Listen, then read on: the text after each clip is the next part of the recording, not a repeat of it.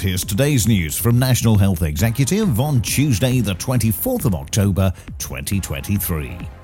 A new and improved emergency department has been opened at the Queen Elizabeth Hospital Kings Lynn NHS Foundation Trust.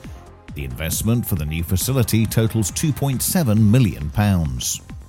Central and Northwest London NHS Foundation Trust has launched a consultation on its acute mental health services. Local residents will be given the opportunity to shape the future of local mental health facilities.